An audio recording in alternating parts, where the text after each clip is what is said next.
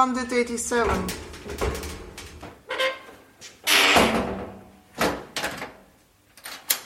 Let's check the, the A191.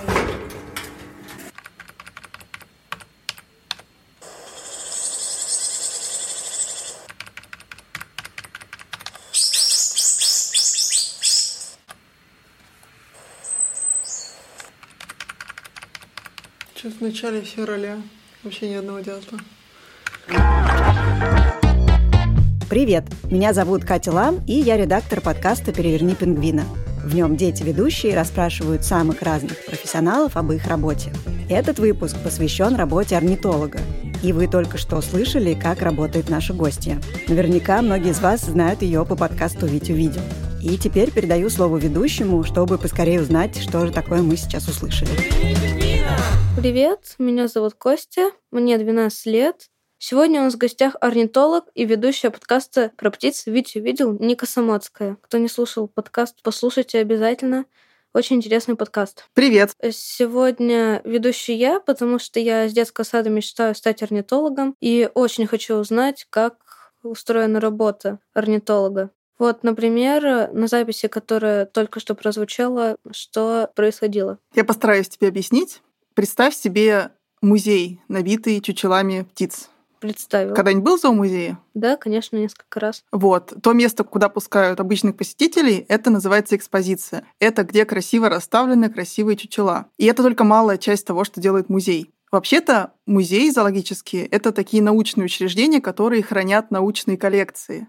И вот я как раз работаю в научной коллекции, где лежат тысячи птиц. И они нужны для того, чтобы любой ученый мог прийти, измерить, может быть, взять какой-то анализ, с них кусочек шкурки или пера и делать с ними научную работу. И вот в первой части записи мы проводим каталогизацию этой коллекции. Там такие длинные коридоры с этими стеллажами, такие железные сейфы друг на друга поставлены. Мы передвигаемся между этими сейфами с тележкой. И каждый ящик открываем, и в каждом ящике определяем, что вообще у нас есть. На второй записи, где я говорю, что нет ни одного дятла, я занимаюсь анализом звуков это другой вариант работы орнитолога. Я сейчас обрабатываю звуки, которые записывали на далеком острове японском Окинава. Шесть лет рекордеры записывали все звуки вокруг. И теперь мне нужно обнаружить определенных птиц, например, вот э, окинавского дятла. Это довольно редкий вид птицы, и моя задача оценить, сколько где дятлов этих, и посмотреть, насколько на них влияет человек. То есть вы работаете больше не в полевых условиях, а за компьютером, да? В данный момент да. Но вообще очень важно сказать, что орнитолог, если мы не берем ветеринара, да, есть еще ветеринар-орнитолог, который тоже называются орнитологами, но они занимаются именно лечением птиц. А есть ученый-орнитолог, вот как я, это такой биолог. И большая часть работы, в принципе, любого ученого это как раз работа за компьютером, потому что Например, ты забрал данные за какой-то полевой сезон, повесил, скажем, э, эти рекордеры, потом собрал с них данные, и большую часть времени ты сидишь за компьютером, обрабатываешь эти данные, учишься немножко программировать, учишься немножко работать с искусственным интеллектом, например, как я. И дальше ты по этим данным пишешь научную работу. Научная статья является финальным завершением вот этой вот работы, которая можно показать другим ученым и которые могут потом использовать в различных, например, при охране парков, скажем, опираются на научные статьи, какие надо охранять природные зоны, какие не надо охранять природные зоны. А вот орнитолог, он чем еще может заниматься, кроме того, чем вы занимаетесь? Орнитолог может изучать любые аспекты биологии птиц. Он может изучать вокализацию птиц, поведение птиц, систематику птиц, то есть как разные виды относятся друг к другу, в каком они состоят родстве изучать морфологию птиц, то есть смотреть, как работают те или иные мышцы или кости. Он может изучать палеонтологию птиц, то есть он может заниматься ископаемыми птицами. Он может работать на станции кольцевания и изучать миграции птиц. То есть э, вешать колечки и смотреть, сколько пролетело птиц через эту станцию кольцевания потом, по поимкам их. Орнитолог может э, заниматься учетами птиц, например, для каких-нибудь заповедников, чтобы понимать, сколько кого живет в этом заповеднике. Это очень важно. Ученый орнитолог может работать в лаборатории. Ну, то есть орнитологи, они бывают очень разные. Они могут изучать птиц как в природе, ездить в суровые экспедиции и не очень суровые, так и вообще никогда не выходить за пределы лаборатории. Но большинство орнитологов сочетает эти две вещи. Ездят в экспедицию, а потом остаток времени обрабатывают данные в лаборатории и пишут научные статьи. Понятно. Я думала, орнитологи, они чаще всего ездят и каждый вид фиксируют, а потом приезжают и говорят, какие виды есть другим уже ученым. Да, многие так думают. И я очень часто слышала от людей, что какая же классная у вас работа. Вы тут в море или в поле или где-нибудь в болоте сидите, птичек смотрите. Вот. А если говорить про именно ученого, то это малая часть того, что он делает. А вот бердвотчер этим может заниматься сколько угодно, потому что он любит смотреть на птиц, и он вместо того, чтобы ехать в отпуск и лежать на пляже, он едет смотреть птиц. А вот расскажите, пожалуйста, для слушателей, которые по какой-то причине не слушали «Витю видел», чем орнитолог отличается от бёрдвотчера? Орнитолог вовсе не обязательно бёрдвотчер. Это звучит очень странно, наверное. Я, когда уже была орнитологом, я не была бёрдвотчером, например. Странно. То есть... Это как? Вот, вот так вот. как я вообще стала орнитологом? Я пришла на биофак МГУ, и я хотела заниматься поведением животных. И единственная тема про поведение животных она была про птиц. И вот так я начала заниматься поведением таких маленьких птичек, камышовок. Это птицы с очень сложным пением. И вот я, значит, ездила смотреть, как они гнездятся, наблюдала за ними в естественной среде обитания и записывала их песни. И очень долгое время меня не интересовали другие птицы. Ну как, я их смотрела, там фотографировала иногда, но я их не знала, как их знают бёрдвотчеры. То есть бёрдвотчеры — это те люди, у которых такое хобби — уметь определять птиц, увидеть как можно больше разных видов птиц. То есть орнитологи, они чаще всего специализируются на каком-то определенном виде или группы, а вот бёрдвотчеры — это по всем птицам. Да, да, совершенно верно. И бёрдвотчер — это не профессия. Бёрдвотчеры — это такие люди, которые наблюдают за птицами, потому что им это нравится. А вот какие предметы нужно учить, чтобы стать орнитологом? Какие предметы у вас были в университете? Я училась на биологическом факультете Московского государственного университета. И мы учили, в принципе, все живое. У нас были курсы и по ботанике, и по микологии, то есть про грибы, и про беспозвоночных животных, биология птиц, биология амфибий и рептилий и биология млекопитающих у нас был такой предмет, называется биоакустика. Это предмет, который посвящен голосам животных. У нас было очень много химии, всякой биохимии, физхимии, органической, неорганической. Математика высшая у нас тоже была. Это для подсчета птиц? Что...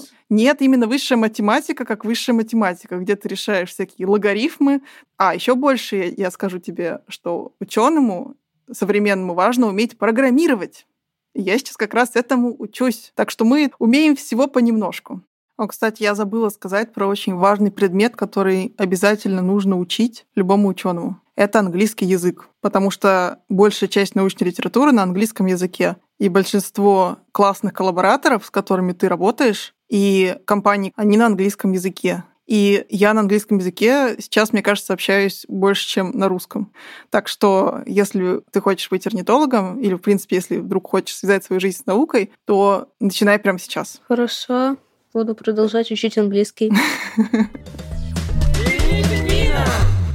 А вот вы знаете какой-нибудь факт из мира птиц, который вас прям поражает, удивляет как-нибудь? Птицы меня каждый день поражают. Я каждый день узнаю что-нибудь такое, что я думаю, какова природа все таки а? Иногда удивительно бывает, как птицу считали уже вымершей, а потом оказывается, что нет. И вот мой диплом как раз был посвящен тому, что мы искали такую птицу, называется большеклювая камышовка. Мы поехали искать эту птицу в Таджикистан. И в первый год мы ее не нашли. Но мы не сдались. На следующий год мы поехали в другую часть Таджикистана, мы поехали на Памир. Это такие очень древние горы. И там мы как раз обнаружили вот этот вид. Оказалось, что их там довольно много, а, большеклювых камышовок. Они там живут, поют, размножаются, выводят птенцов. Причем они это делают в таких очень колючих зарослях облепихи, ежевики и всего на свете, по которым я передвигалась просто на четвереньках, ползком по каким-то тропам, которые, видимо, кабаны протоптали. То есть пройти там нельзя. И вот в этих условиях мы там поработали два месяца тоже, и это было удивительно, когда ты встречаешь птицу, которую кроме тебя практически никто никогда не видел, и ты занимаешься ее изучением. Ура! И меня... Да. да. Да, вот эта история, конечно, на миллион.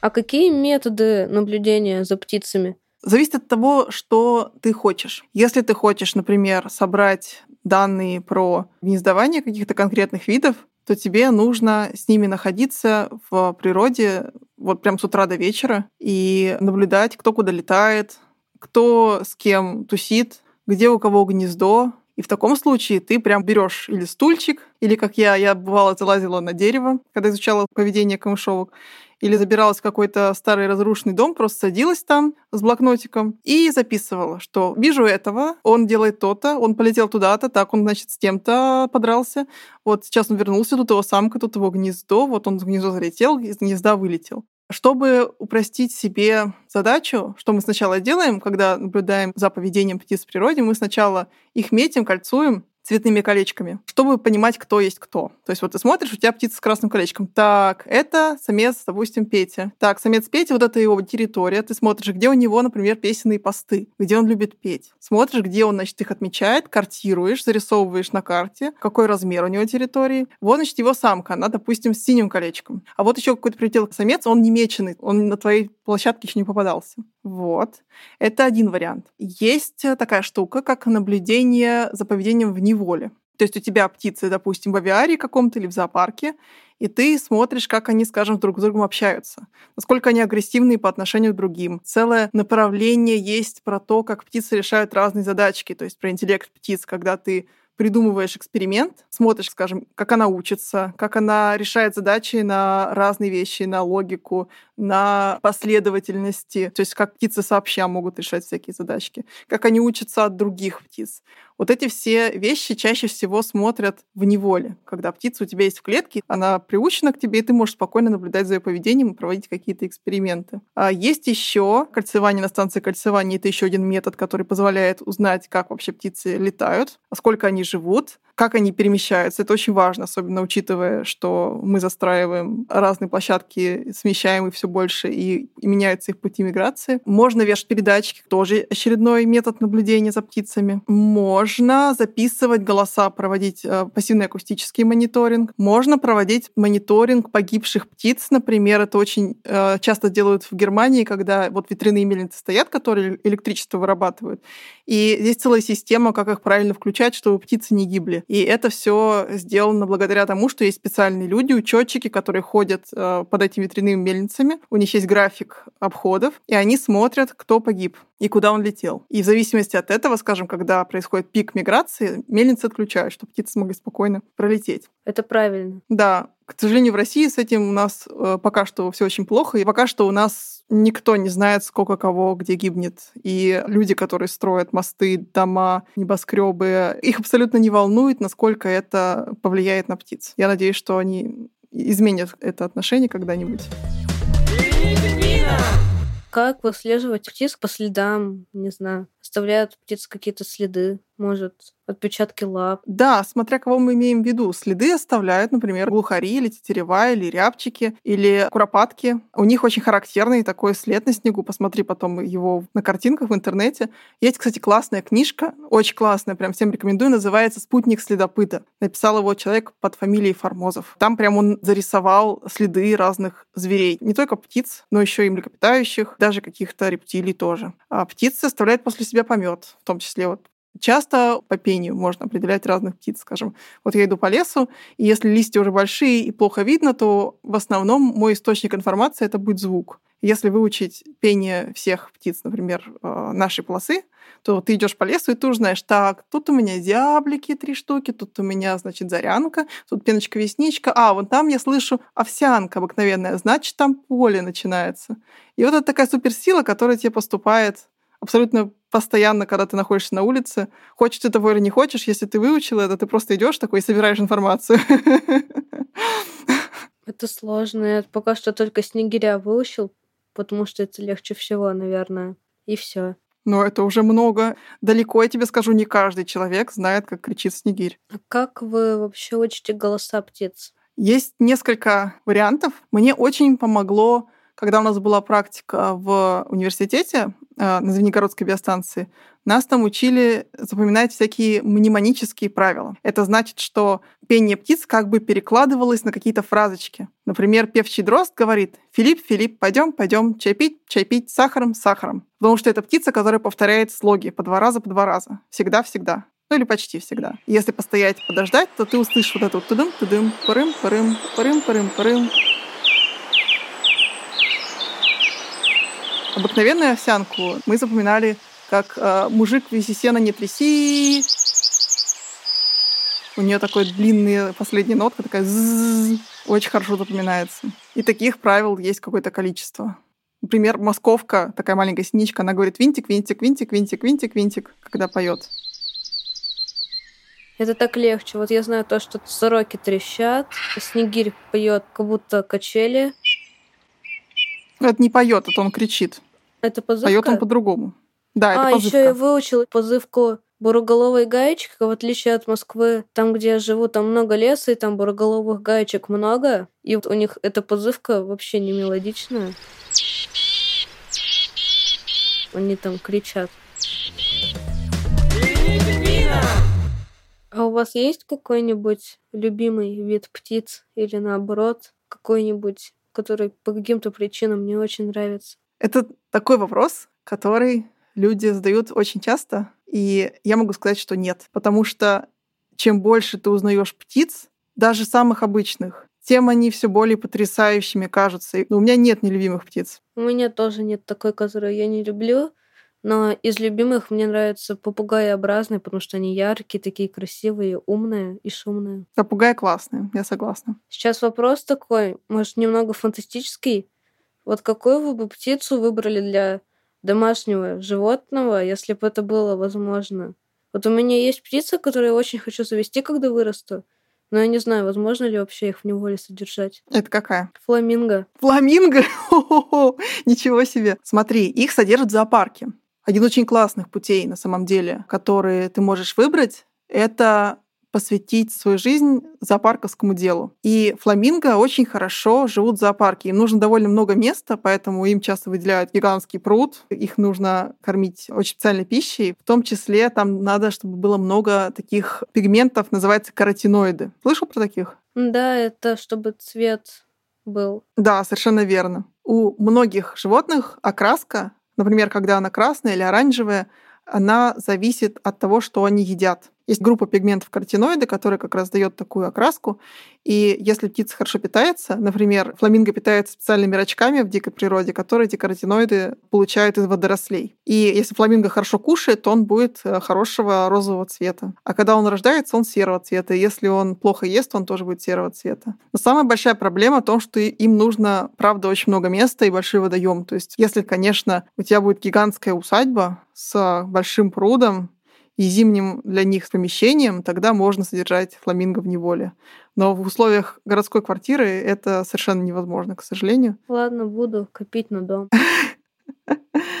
Что касается меня и моих э, любимых птиц, у меня в детстве был волнистый попугайчик, был очень классный. И потом я, когда жила одна и училась в университете, мне было очень одиноко, и мне хотелось какого-то компаньона. И я завела себе ожерелого попугая. Зелененький такой. Ой, они же такие большие. У меня попугайчик да. тоже живет. Он тоже зеленый, это какарик. Он меньше, чем ожереловый. Я не знаю, как можно с ожереловым жить. Он же гигант просто. Ну нет, он не гигант, он, наверное, размером где-то с сороку. Ну, все равно много. Так вот, не повторяйте эту ошибку. Не надо заводить дома ожерелого попугая. Это ужас. Это вопли, которые прекрасно разносятся в тропическом лесу и слышны на пути от метро примерно. Реально слышно, вот когда идешь домой, слышно издалека, как они орут. А когда ты находишься в квартире, это очень сложно. Вот такая история. А вот сколько он с вами прожил? А он все еще живет, он просто остался у родителей. А-а-а. И сейчас, если бы я решила завести птицу, я бы обратилась в центр реабилитации диких птиц, у которых очень часто много пациентов, которых нельзя вернуть в дикую природу. Например, не летающие уже, какие-нибудь с сломанными крыльями, с перебитыми лапками. Это, например, вот у нас в Подмосковье есть центр э, реабилитации, называется «Воронье гнездо». и им всегда нужны волонтеры, которые заботятся о таких птицах. И такие люди, они очень хорошо знают о всех особенностях содержания разных видов, о том, какие птицы ужасны в квартире городской. Например, многие хищные птицы и совы — это ужас. Не делайте этой ошибки. Вот. А, скажем, содержать снегиря какого-нибудь — это довольно легко. И если вы, например, взяли снегиря, который уже не может жить в дикой природе, то вы еще делаете ему хорошее дело. То есть вы не ловите дикую птицу, да, а есть целый огромный рынок такой, когда люди ловят птиц в природе, их продают. Это ужасно, на самом деле. Они очень часто гибнут и находятся в плохих условиях. Я бы, да, я бы взяла какого-нибудь снегиря или какого-нибудь чегла, что-нибудь такое, они красиво поют, но из центра реабилитации. То есть это не только человеку хорошо, то, что вот такой друг, еще и птичке хорошо, то, что ее... Да, то есть фактически ты спасаешь жизнь и судьбу какой-то птички. На воле, если они окажутся, они умрут просто. А так они могут еще жить и сами радоваться, и кому-то приносить радость. Поэтому я всех призываю дружить с центрами реабилитации. Вот у меня вопрос такой, может, даже немного личный, а сизые голуби умеют в лицо распознавать? Просто такая история у меня у подъезда по дороге в школу живет стая сизых голубей. Я каждый день их подкармливал, и они меня запомнили, и за мной начали ходить. И потом мы с моим другом поменялись куртками, типа он надел мою куртку и шапку, и за ним почему-то голуби не так сильно шли, даже в моей одежде. Может, они умеют лицо как-то распознавать. Классная история. Слушай, голуби вообще-то очень-очень умные. Они мало того, что лицо могут распознавать, они вот был эксперимент, когда голубей научили по снимкам смотреть, есть э, в этой ткани э, раковые клетки или нет, то есть есть там опухоль или нет. То есть они, как врачи, прям могут распознавать по снимкам. И они совершенно точно запоминают лица тех, кто их кормит, владельцев. А зачем это голубям? Ну, то есть определять, больная ли кожа, эволюционно зачем им такой навык? Здесь конкретно они делают это за вкусняхи. А. Да, то есть голубь эволюционно приспособлен для того, чтобы добираться до вкуснях. И когда ты показываешь им, скажем, снимок и говоришь, на это есть, он такой, что-нибудь делает, тыкает, например, в него, или нажимает на кнопку, или тыкает в него клюм, ты ему даешь еду. А, скажем, где нету, ты еду не даешь. Это грубо говоря. И дальше голубь тебя начинает тыкать во все снимки, на которых опухоль есть. То есть чисто теоретически можно научить голубя чему угодно за еду, да? Многому не всему совсем. То есть есть задачки, которые голуби решают хуже, например, ворон каких-нибудь, но задачки на память отлично идут. Можно научить многому голубя. Не зря же они почтовые все таки А вот можете ли вы просто мимо пройти птицы? Или всегда уделяете внимание? Ох, я скажу так, я могу мимо пройти, но это не всегда просто. Потому что, вот, например, едешь ты куда-то по своим делам на велосипеде, и ты проезжаешь какой-нибудь, вот у нас рядом здесь есть небольшой прудик, и в этом прудике есть буквально три тростиночки. Прудик крошечный совершенно. Но среди этих трех тростиночек любит сидеть серая цапля. И как мимо проехать, если она там сидит? Потому что она, ну, классная она, она делает вид изо всех сил, что ее нет. Иногда едешь куда-то на машине и тормозишь, потому что видишь что-то интересное. Я однажды чуть не врезалась в другую машину, когда ехала в Москве за рулем. Была какая-то пробка, и вот я еду-еду, и тут над дорогой возникает толпа скворцов в небе, еще закат такой красиво, и происходит мурмурация. Это когда они все вместе такой толпой перелетают, делая классные всякие фигуры при этом. Они таким образом от хищника защищаются в том числе. То есть там прям над городом миллион скворцов летел или там под несколько тысяч ну, было? не миллион, несколько сотен. Но этого не было достаточно, чтобы на них так посмотреть. А, и тут я понимаю, что я последний момент затормозил. Это была бы самая глупая, мне кажется, авария. Я в буквальном смысле засмотрелась, считала ворон. У меня тоже есть такие проблемы иногда. Проблемы увлеченных людей. Да. Я часто опаздываю в школу, и вот мне уже надо бежать, а я смотрю, и там какой-нибудь щегол сидит. Я вообще щеглов редко вижу, я обязательно останавливаюсь. Это причина опозданий часто. Потом объясняться перед учителем. Там был щегол. А учитель понимает? Да, он у меня классный. О, это очень здорово. Потому что мне кажется, что это очень уважительная причина опоздания в школу, если ты увидел щегла. А вот один вопрос про перелетных птиц. Вот я когда был маленьким, правда, думал об этом и не понимал. Вообще путешествие вот такое, это же очень сложно, опасно. Почему птицам? Они же летят э, в теплые страны зимовать. Почему им бы просто там не остаться? Почему они должны возвращаться в место, откуда все равно придется улетать потом? Потому что в тех местах, куда они прилетают, уже полным-полно своих голодных ртов. И места гнездования там уже заняты. То есть там конкуренция идет? Ну, конечно, они же прилетают к другим птицам. Прилетает, допустим, какой-нибудь соловей в Южную Африку, а там полным-полно своих птиц. И там полным-полно своих хищников, и там все более-менее уже занято. Более того, факт в том, что птицы эволюционно летают, да, эволюционно заложены эти миграции. То есть... То есть птица, если даже захочет остаться, и будет очень сложно? Да. Им прям нужно лететь обратно. То есть, если это перелетная птица, да, она запрограммирована на то, чтобы лететь совершенно определенным образом в совершенно определенные места. Это сложно, это опасно, но это одна из таких стратегий, и судя по тому, что эти птицы живут и успешно размножаются, это стратегия рабочая. Вторая стратегия — это оставаться, зимовать в тех местах, где они гнездятся. Такой стратегии, например, придерживаются у нас, скажем, синицы и поползни, то есть они тут же гнездятся и тут же и зимуют. Это тоже стратегия эволюционно подкрепленная, то есть они существуют и живут. У них есть свои сложности, зимой тоже сложно выжить. То есть и тем сложно, и этим сложно. Но важно не то, где птица зимует, а именно то место, где она размножается, где она родилась. Потому что э, запоминание того, как мир должен быть устроен, оно дается в детстве. То есть вот ты родился, и для тебя это дом. И потом у тебя щелкнуло в голове, что а, мне нужно лететь, мне нужно лететь, буквально так. И дальше ты летишь, летишь, летишь, ты перезимовал, и тебя снова щелкает, так, нужно лететь обратно срочно. И ты летишь обратно. И твои дети будут делать так же. Это очень сложный механизм, и мы полностью до сих пор не понимаем, как они работают, но мы понимаем некоторые интересные вещи про это. Например, что некоторые птицы запрограммированы лететь, скажем, три дня на восток, потом повернуть на юг, еще два дня лететь, просто вот такие инструкции. И делали эксперименты, когда птицы относили в другие широты, смотрели, как они будут лететь.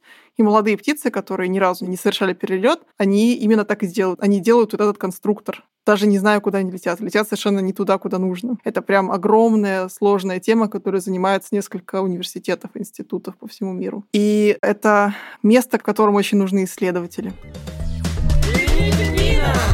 А чем никогда нельзя кормить птиц? Вот прям вообще запрещено. Чипсами, конфетами. Список на самом деле довольно длинный. То есть гораздо короче список вещей, которыми кормить птиц можно. Не стоит кормить птиц хлебом. В маленьких количествах от него, в принципе, ничего страшного, особенно уткам, не будет. Но хлеб — это вообще еда не полезная ни для кого, в том числе и для людей. И лучше им не кормить вообще.